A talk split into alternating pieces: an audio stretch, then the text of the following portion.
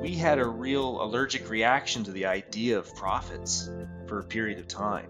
In the end, though, we can't do anything good if we're not bringing in money and running the business. We just had to kind of shed the sense of guilt over having surpluses and move on. As a co op, we're benefiting from that now. Hi, I'm Matt. And I am Anuj.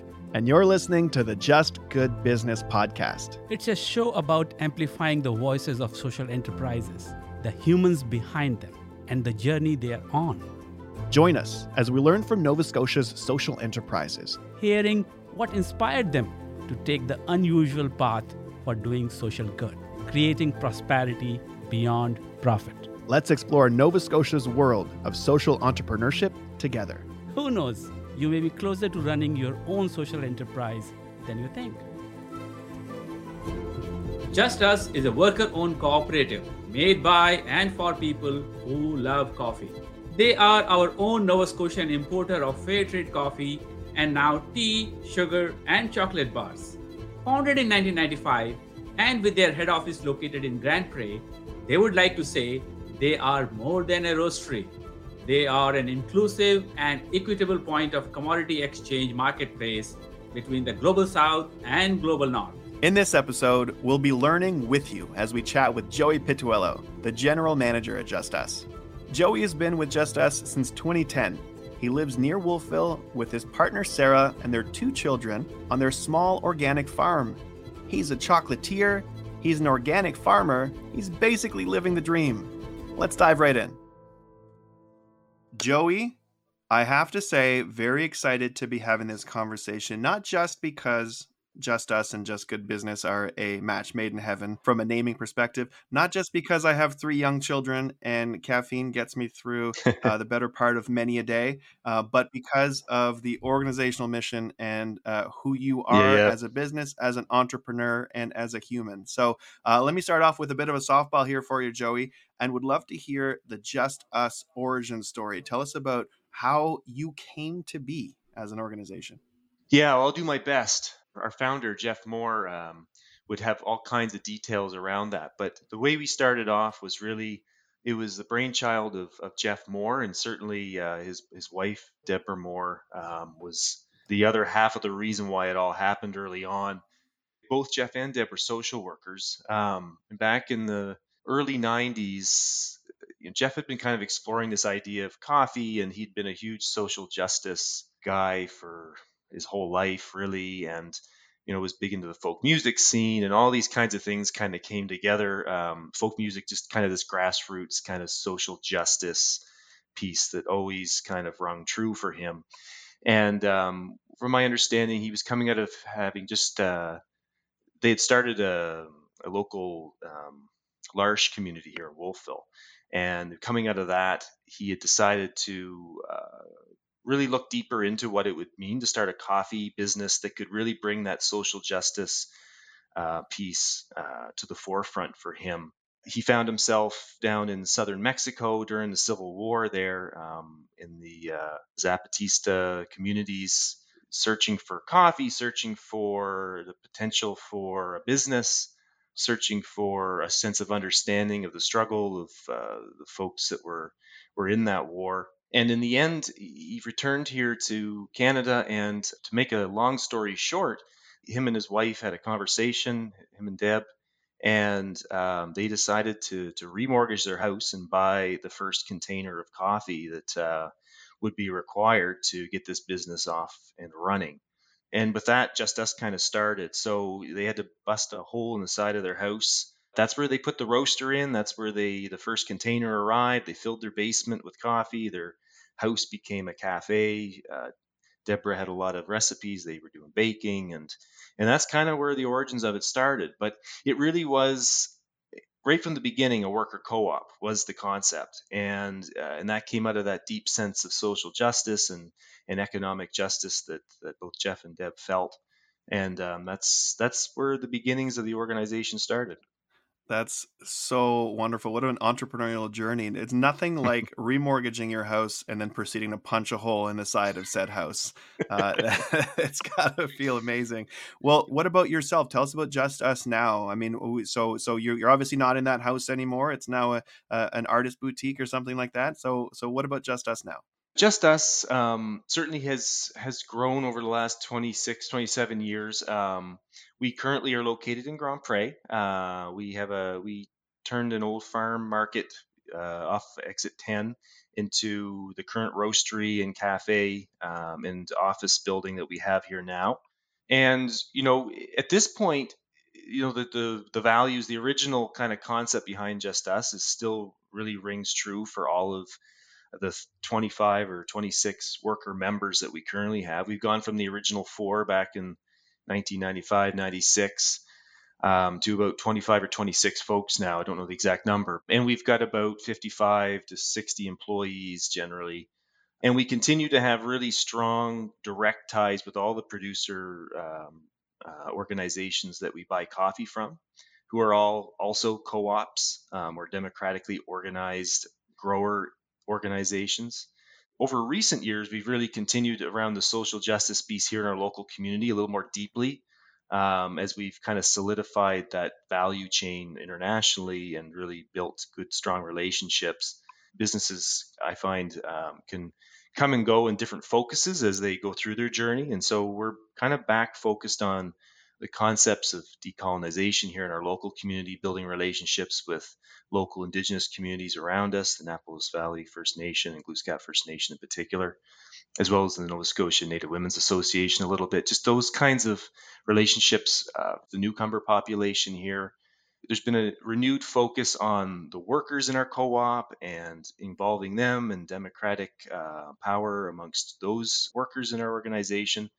So it's kind of been a bit of a rejuvenation over the last six, seven years, I'd say, kind of on a more local context. What an intriguing story, Joey. A business model that integrates social, environmental concerns, and impact uh, at the very core. How do you measure your success? It's a very unusual business model, you know, workers' cooperative, uh, mm-hmm. fair trade, and yet you I suppose, make money. How do you balance all this? Are there challenges in balancing all these different pieces of your business model?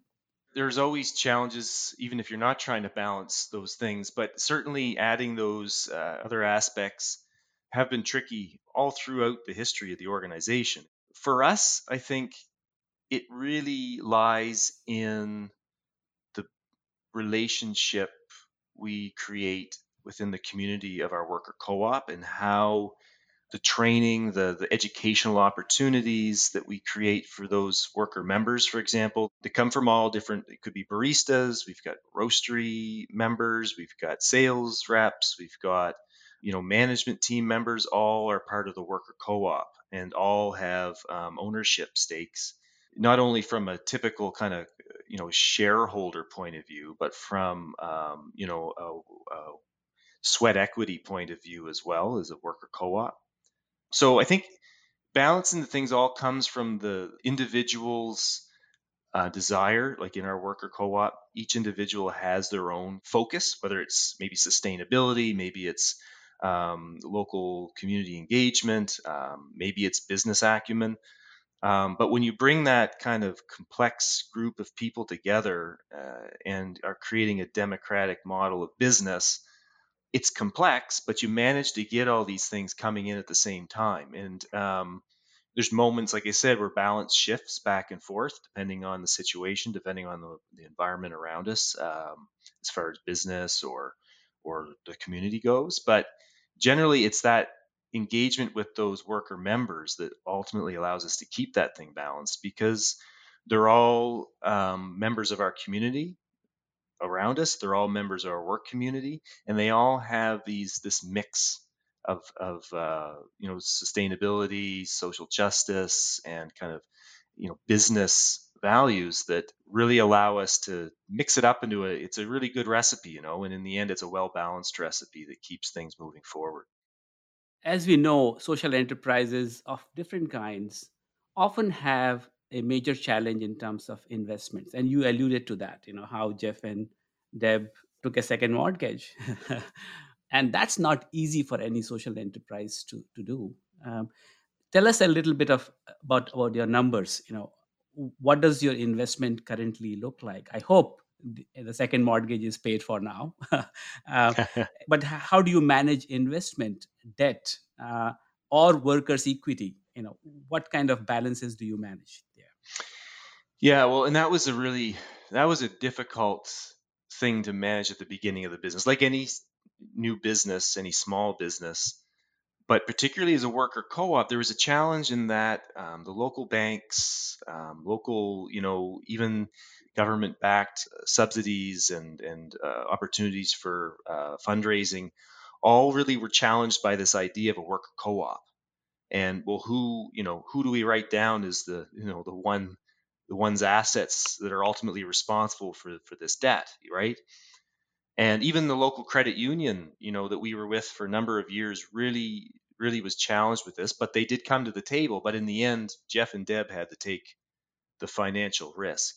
And that right from the get go, it made it challenging, I think, as the business progressed to really sort out, you know, that difference in risk that existed, right? Even though you're trying to be a worker co op and it's a democratic structure, there, there were challenges there that were certainly overcome. Uh, ultimately, you know, Jeff and Deb are retired and, um, you know, that's been, that's been dealt with long ago, but it's challenging. And so for us now, now, about five or six years in, we did a CDIF.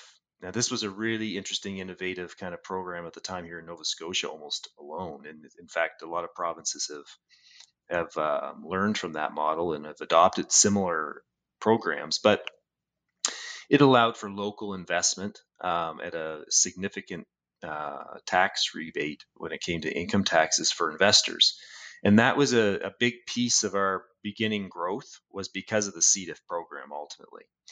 And um, you know, we were, I think, maybe the first seed, real CDIF success story um, that was of significant size, um, and certainly continue to be kind of uh, a well-sustained, maintained organization that came out of that. We don't run CDIFs anymore, um, and so right now our investment really we've probably got roughly $2 million worth of local investment, including our worker co op members in our business. Um, we're in the stage now of paying that down over time as investors, as the tax rebates kind of dry up and as people get older, um, they're requesting that money back and we're returning that money roughly 100,000 to $150,000 a year right now. So it's a significant cash flow um, responsibility of ours um, but it's it's been of huge consequence for us over the years. Now, at the moment, I said before, we're not really taking advantage of CDIFs anymore, mostly because they're not really accessible to us anymore. We're not a startup business anymore, and also some of the rules have changed a little bit to uh, in the within the province, the Treasury Board. Uh, so we've moved really to to our bank as a means of securing any additional um, loans as we move forward um, in that in trying to finance some of our own smaller investments through our own uh, cash flow. So it's become easy, quote unquote, you know, to secure loans through um, our bank branch now that we're a secure and established business. There's really no questions asked about worker co-op anymore. But in those first 10, 15 years, it was a really challenging thing to, to finance the growth of the business because it did grow quite quickly for a period of time as well.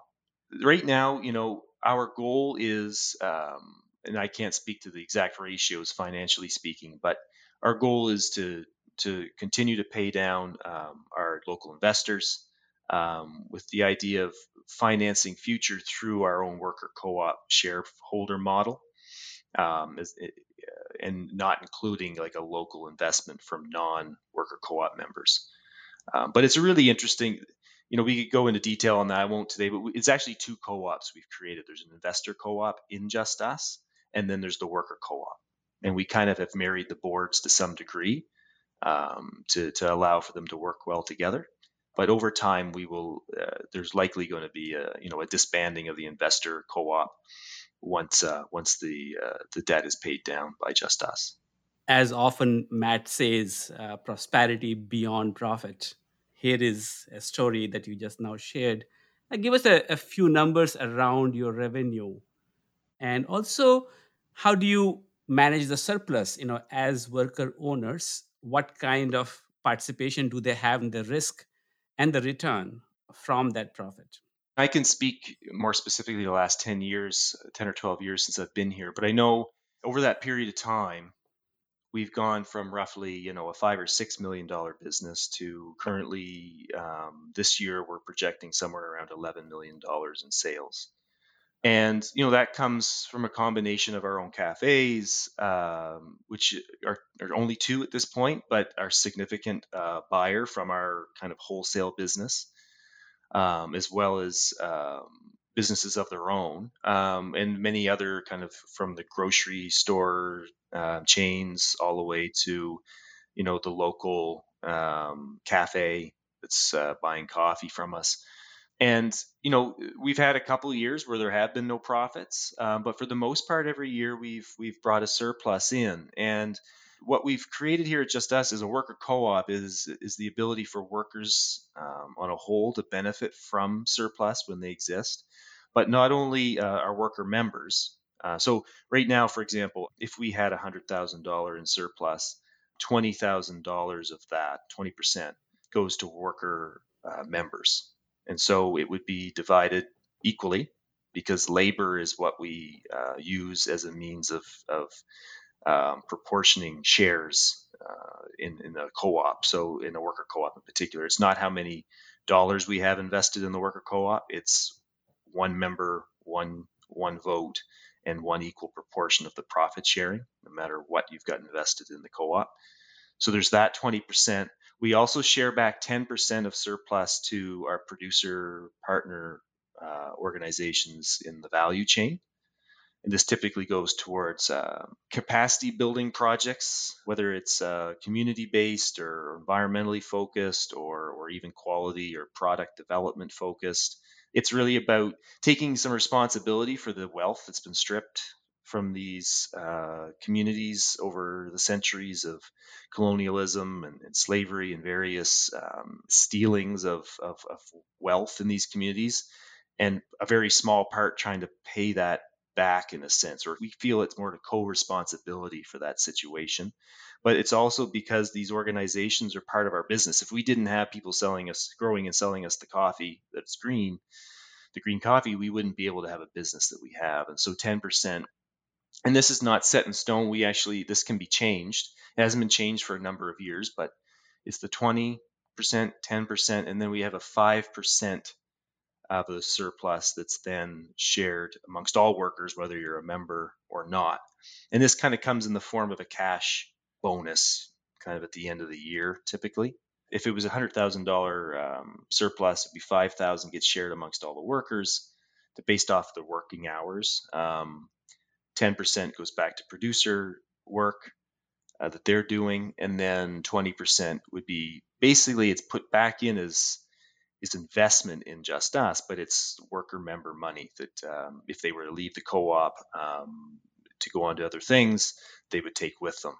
And then the other thing we're always measuring is what's the social impact of some of the expenses that we have. So sponsorship, we really try to focus our sponsorships on community development, community focused things, less kind of advertising and more on what good kind of positive community uh, efforts are we supporting with our sponsorships? Those sorts of things are taken into consideration. And ultimately, you know, we're only aiming for a roughly a 4% surplus based off our total sales. So in the case of $10 million, you know, we're looking at somewhere in the range of $400,000 surplus that we'd like to share in the way that we say. And, and, you know, obviously with the assets we have, it takes about 100 to 150 thousand dollars just in capital investment every year just to keep everything running and maintained. So it's not like we're trying to maximize profits and how the old adage would go. It's it's maximizing the impact we're having in various parts of our community, both globally and locally.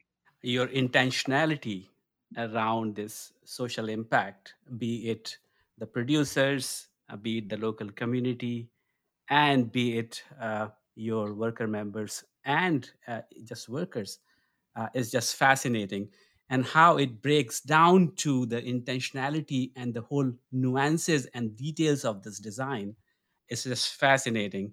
Thank you Joey it sounds like there's um, i hope you have an octagon or decagon desk because it sounds like there's quite a bit that happens off the side of the desk as well. When you're talking about decolonizing basically the industry when it comes from an international perspective and also doing some really intentional work locally um, within community it's such important work and it's so deep rooted that that in itself can can be incredibly um, and importantly time consuming and if you throw on on top of that the fact that you work in a very competitive environment, right, when it comes to coffee, mm-hmm. uh, you know, coffee and beverage market. So, yeah. what's your approach to to to survive and thrive while being able to recognize that that you know you're working off of a decagon desk?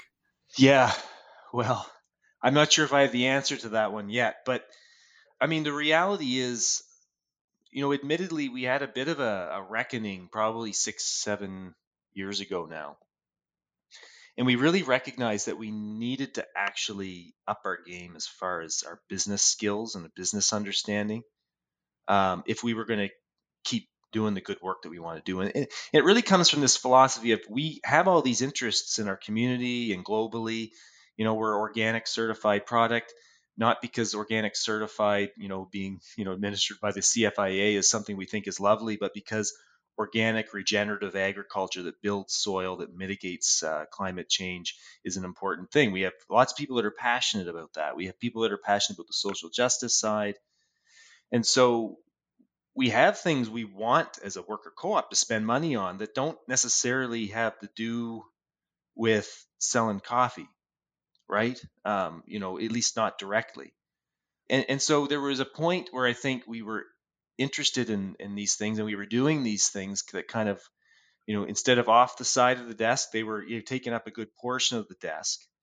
And we started to recognize that well if we didn't get really really good at the business that we do we weren't going to be generating the kind of surpluses we needed to take on those projects so that was something that we've actually we've built a you know we've added more people to our team over the last number of years. We've tried to encourage people to be passionate about their professional development as well like the opportunities to move from different roles where they start in the business into other not necessarily you know moving up is not something that is necessarily what everybody's looking for you know but but moving sideways learning new skills because what we have recognized in our co-op is that because we're retail because we're sourcing from origin and shipping uh, and have direct relationships because we have a sales team and all the kind of administrative piece because we manufacture there's all kinds of experiences within our co-op that are, are really interesting to learn and so we've been developing a lot of professional skill sets, which have allowed for the business to thrive. So that's been part of why we've seen a resurgence in the local kind of focus in our engagement. Partly it's COVID has has required us to do that because we haven't been traveling to visit partners in South America, Latin America in general, and Africa since that happened very much. But developing the business, engaging people in the business what's happened is we've been able to be more, I think, specific around what these side desk projects are going to be. The beauty of this is that I don't need an octagon shaped desk because we have folks that are tuned in and aligned. This is the other piece. When we got passionate about our business, we also got really razor focused in on how do we align all these people in the same direction. And when we start to build that culture, when we start to build that understanding and alignment, and when we start to build those capacities in people, people that aren't, you know, the manager or the CEO or the GM or the business development manager or whatever can actually spearhead some of these side projects because they've been by the membership and management team kind of recognized to be aligned with some of the values and the goals we have as a membership. And so you know, beyond the check-in that happens to make sure that alignment remains, different people can start to take on those responsibilities and they build interesting responsibilities, I guess, within their role as a result of that. Right. So there's a richness that comes when you're able to do that and people are able to take on these interesting values based ideas. I mean, we just went through our three year member strategic planning session. And we've got tons of cool projects. Some of them will make it through, some of them won't, depending on resources and depending on alignment and time. But um, having all those ideas from 24, 25 people coming in, feeding in, and, mm. and filtering through and knowing they're aligned with the business and what we want to do as a co op has been pretty cool to see thank you for that. That's a it's a vulnerable answer to be like we had a reckoning six or seven years ago when we recognized and i think it's not for a lack of intentionality. However i had the privilege of hanging out with a, a ceo in newfoundland this weekend and he was talking about how culture eats strategy for breakfast mm-hmm. but how lack of clarity kills culture. And it sounds like when you have so much um, uh, interest uh, and desire for impact um, if that's too broad and too widespread, then you end up adding sides to your desk and you end up getting less and less done. But with that reckoning happening, being able to create a sense of clarity of unification, then you're all kind of pulling in the same direction and you're able to speak to that impact, probably with an opportunity to continue to evolve and increase um, how you're able to kind of laser focus that target. It's a juggling act that we're all trying to balance. We had a real allergic reaction to the idea of profits for a period of time it was this sense of, of guilt that comes along with the fact we might be making money. And sometimes you get that from even from customers. You're trying to also uh, you know uh, have customers that appreciate the work that you're doing and you always uh, there's this kind of you're, you were following or this this desire around to you know meet the customer's expectation and you know not make the bad word profits. And in the end though we can't do anything good if we're not bringing in money and running the business and allowing it to, to sustain itself and then having that money to invest in the, the good things that, that we are doing. So there was a bit of epiphany that came where we just had to kind of shed the sense of guilt over over having surpluses and move on. And, and then I think people are really, as a co-op, are benefiting from that now. I love that. The incomparable Lauren Sears always says purpose led, not purpose bled. this idea of profit versus surplus, it's not how much profit you make, it's how you use it mm-hmm. and, and how you repurpose it. Let me pick up the thread where you said um, you have had this three year reflection period uh, with your worker members. What are uh, some of the key hopes and dreams that you have as a collective right now? It's a really good question. I mean, we're still kind of solidifying where this is going to go. For it start, it'll start next year. But what I found was really interesting was a very broad consensus around the interest in just us supporting some form of cooperative housing for its members, affordable housing that's cooperatively focused. And there's a few different streams I can speak to as far as um, those uh, sessions. We had two days worth of discussions. We actually um, paid a visit to Glooscap First Nation and rented their space, and we kind of were in the community and we were doing this brainstorming there um, with a good friend of ours, Frank Gallant, who's an Antigonish with Peak Experiences, who's really been uh, really helpful over the last couple of years with helping us to develop some of this. But because uh, we all know housing is a challenge, particularly affording it, whether it's renting it or owning a home, um, there was a strong consensus among a number of workers that we wanted to explore how do we partner how do we you know not necessarily do it on our own because that would be a bit of a difficult challenge you know as far as alignment with coffee business right? But this was something that we we explored a little bit.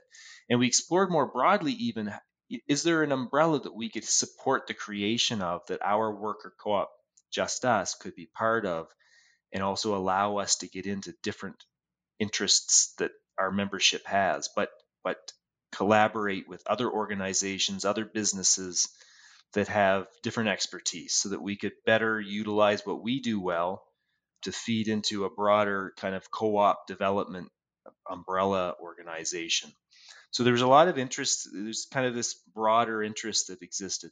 There was another interesting thing. I, said earlier we were big into um, regenerative organic agriculture and uh, and how that works. And we've been collecting coffee waste for a lot of years now. Out back, we compost it, and we have a we're out in the rural part of uh, the province, out in Grand Pre, and so we've got a parcel of land in behind um, that a number of workers um, have been using for vegetable plots over the last number of years. And more and more people are becoming interested in growing their own vegetables out back. Uh, we have the equipment, we have a greenhouse uh, from a previous project that we closed down, um, but we're putting it back to use.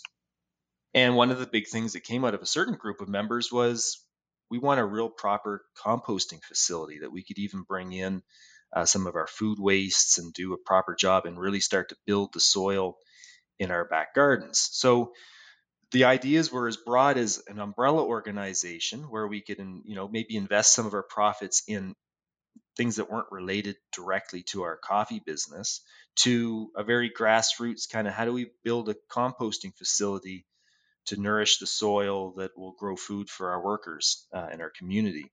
So, you know, that's just a couple of, of the ideas that came out of it, but neither of them talk about, you know, a product that we're going to sell next year. That comes out of our annual business planning process that is also underway this year. We have two to do. So it's, you know, there's a bit of added complexity given uh, the structure of our organization.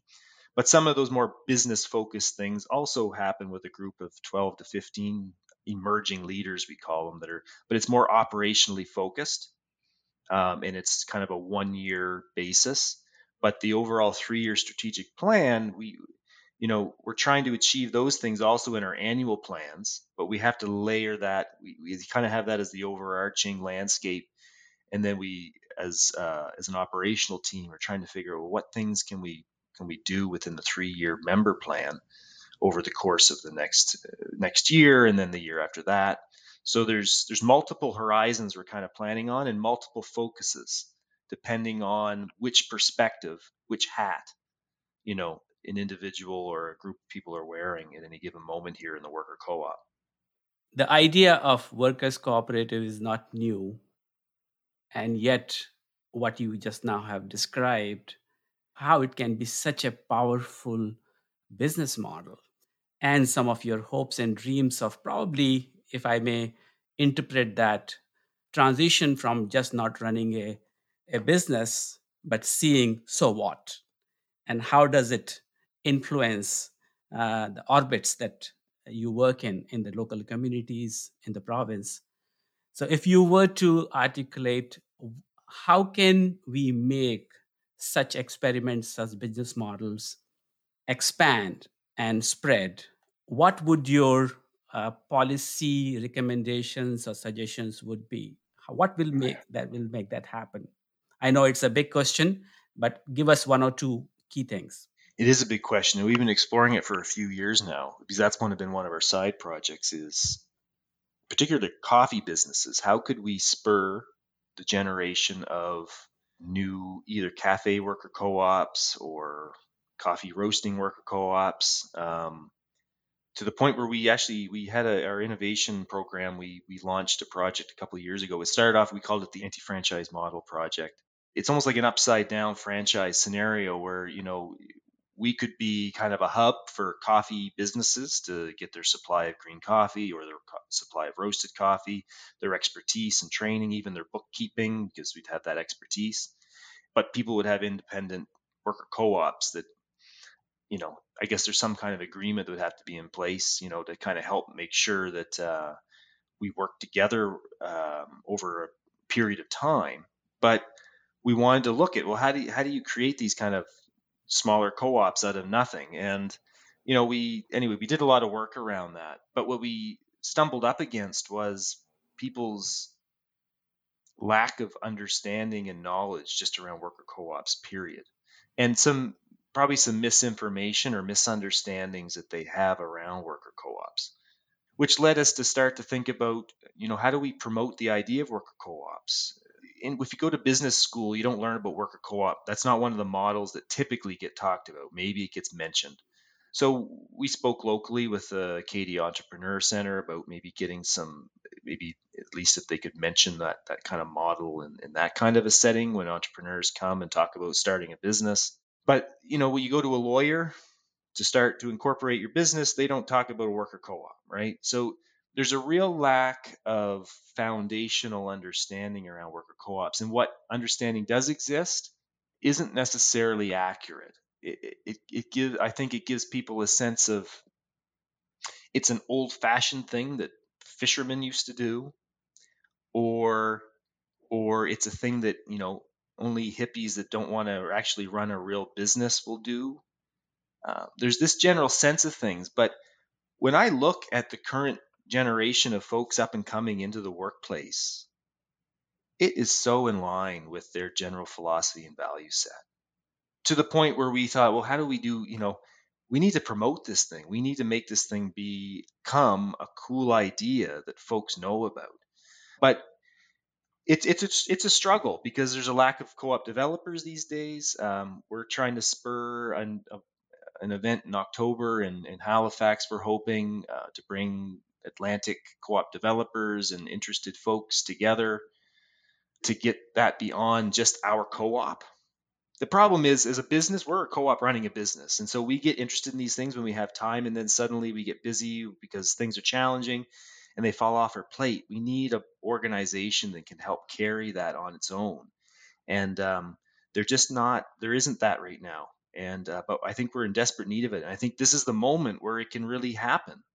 Everything's so aligned to to to do that. So I, I think it's a really good question, but I think there's a lot of challenges, and it's mostly kind of cultural and educational that's in the way.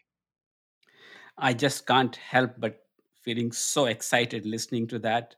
And hopefully, just good business can play uh, a small role uh, in that education, in that amplifying your voices and your work, and really look at the business model and the details of it and create those learning spaces uh, for those who want to engage. As you rightly said, young people are very aligned to this whole idea, uh, but they don't always know how to go about doing it. Mm-hmm also as the resident hippie here who is uh, holding back his hair with his headphones um, i'd say I, I, definitely empathize and, and, agree and i would suggest that there are numerous organizations that can identify as social enterprising or having social enterprising activities be they you know b corp structure or a cic structure or a co-op structure um, that aren't nearly as explored as possible. And you said it at the beginning when you're talking about how we have to decolonize.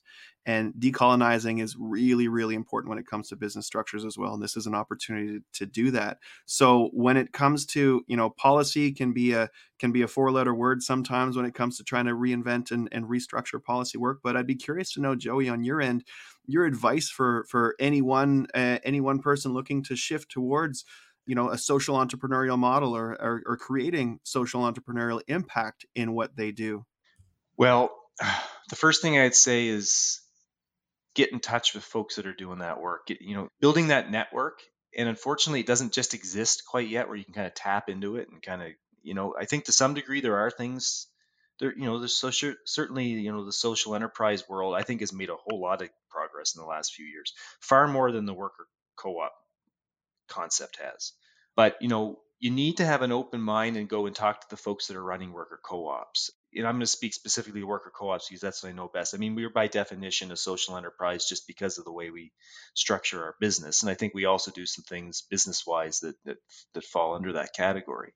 But we have to understand that complexity doesn't have to be a bad thing. When we structure our business a little bit more in a in a worker co-op model, we have to be open to the fact that um, a lot of richness and a lot of resilience is built into your organization because of that complex structure. And it doesn't mean that everybody's got to make the decision is here at Just Us whether or not we sell our coffee to this company or that company. We don't need everybody to decide that. We've got people that have responsibilities. So I think that that's a big piece to reach out. We've spoken with a number of people entertaining the idea of the worker co op but also I think um, there are actually resources out there to help us get there. You know, there's a few. The Canadian Worker Co-op Federation um, is one. There's Co-op Convert has a lot of research and case studies on co-ops. So it is really about getting out and doing your research. I think it, it's also about if you if we are going to decolonize, Matt, like if we are really going to look at that model, we have to get out of our individualism mindset a little bit. And that's the beauty of the worker co op. Getting out of the bro entrepreneur kind of concept we see going crazy these days. Even if you're a social enterprise, I just I feel that that's a lot of what the focus is. But when you're creating an organization from community, which is what you're doing in a worker co-op, you're it's a complicated group. It's more than three or four people typically. It means you have to be an entrepreneur, but you have to also have a generosity of spirit that only comes in community when you care about one another because your idea is going to get transformed. It's going to change because you've got multiple people involved in in driving this business idea forward.